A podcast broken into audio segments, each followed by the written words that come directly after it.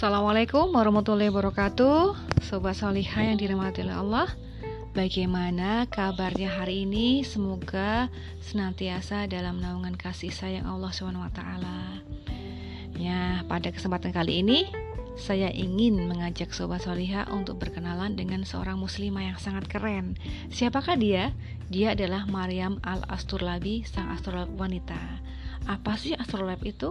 Astrolab merupakan instrumen astronomi zaman dahulu yang digunakan oleh astronom, navigator, dan astrolog pada era klasik.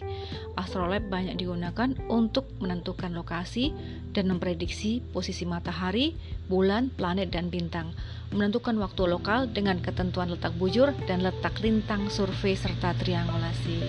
Pada Islam abad pertengahan, astrolab digunakan untuk belajar di astronomi, navigasi, survei penentuan waktu awal sholat, menentukan amal Ramadan, dan sawal serta arah kiblat. Masya Allah, Allahu Akbar. Maryam al-Asturlabi merupakan sosok muslimah keren dengan prestasinya di bidang keilmuan yang tetap lurus dalam keimanan Islam dan masih banyak lagi generasi lainnya yang tak kalah kerennya di masa itu. Kok bisa sih? Bisa saja.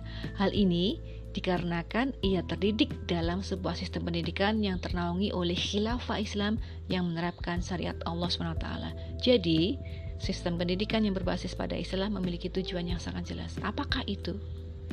Tujuan pendidikan Islam merupakan upaya sadar terstruktur dan sistematis dalam rangka membentuk manusia yang memiliki pertama, kepribadian Islam, yang kedua, menguasai pemikiran Islam dengan handal, ketiga, menguasai ilmu-ilmu terapan, keempat, memiliki keterampilan yang tepat guna dan berdaya guna.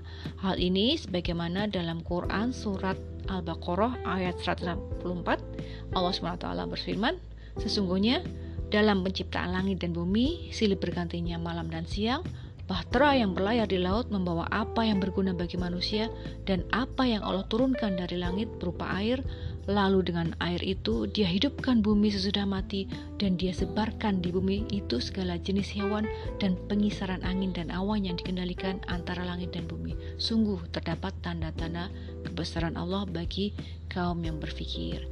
Berdasarkan ayat di atas, Islam mendorong laki-laki dan perempuan untuk mempelajari alam sekitar untuk memanfaatkan ciptaan Allah Subhanahu wa taala dalam rangka memberikan manfaat bagi umat manusia di segala bidang termasuk ilmu pengetahuan, kedokteran, industri dan teknologi.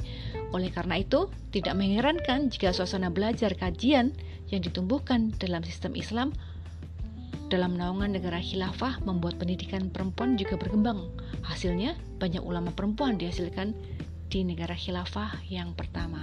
Di dalam khilafah banyak melahirkan ilmuwan unggul dan bidang-bidang tertentu seperti kedokteran, astronomi, matematika, kaligrafi, puisi, sains, dan teknologi. Mungkin sedikit itu yang bisa saya sampaikan. Semoga bermanfaat bagi sobat solihah semua. Wassalamualaikum warahmatullahi wabarakatuh.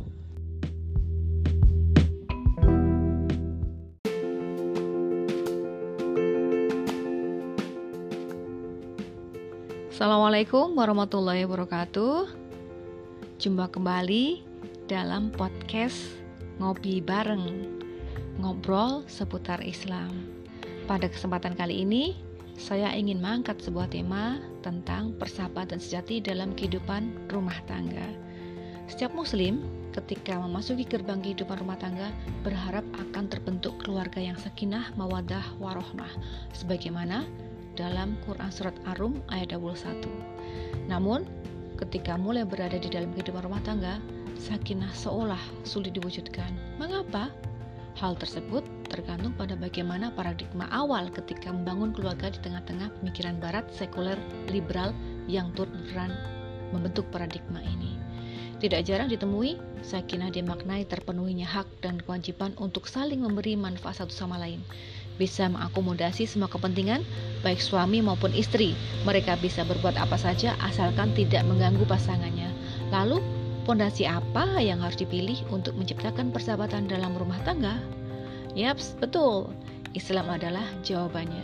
Islam merupakan agama yang bersumber dari Allah Subhanahu wa taala, Sang Pencipta manusia.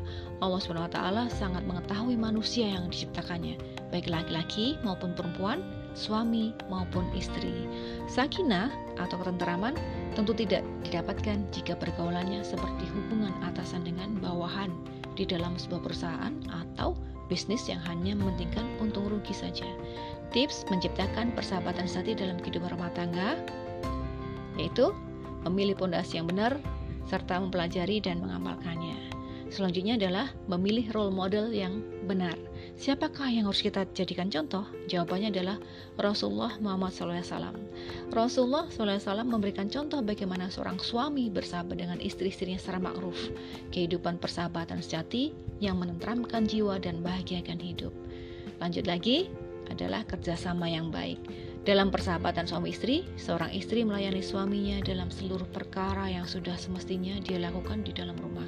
Semua aktivitas yang harus dilakukan di luar rumah menjadi kewajiban suami untuk mengerjakannya. Kehidupan rumah tangga yang berfondasikan Islam akan menjadikan seorang suami tentram dan damai di sisi istrinya. Begitu pula sebaliknya, mereka akan saling cenderung kepada yang lain, bukan saling menjauhi, sehingga mengantarkannya meraih sakinah mawaddah warohmah yang hakiki. Mungkin sedikit ini yang bisa saya sampaikan.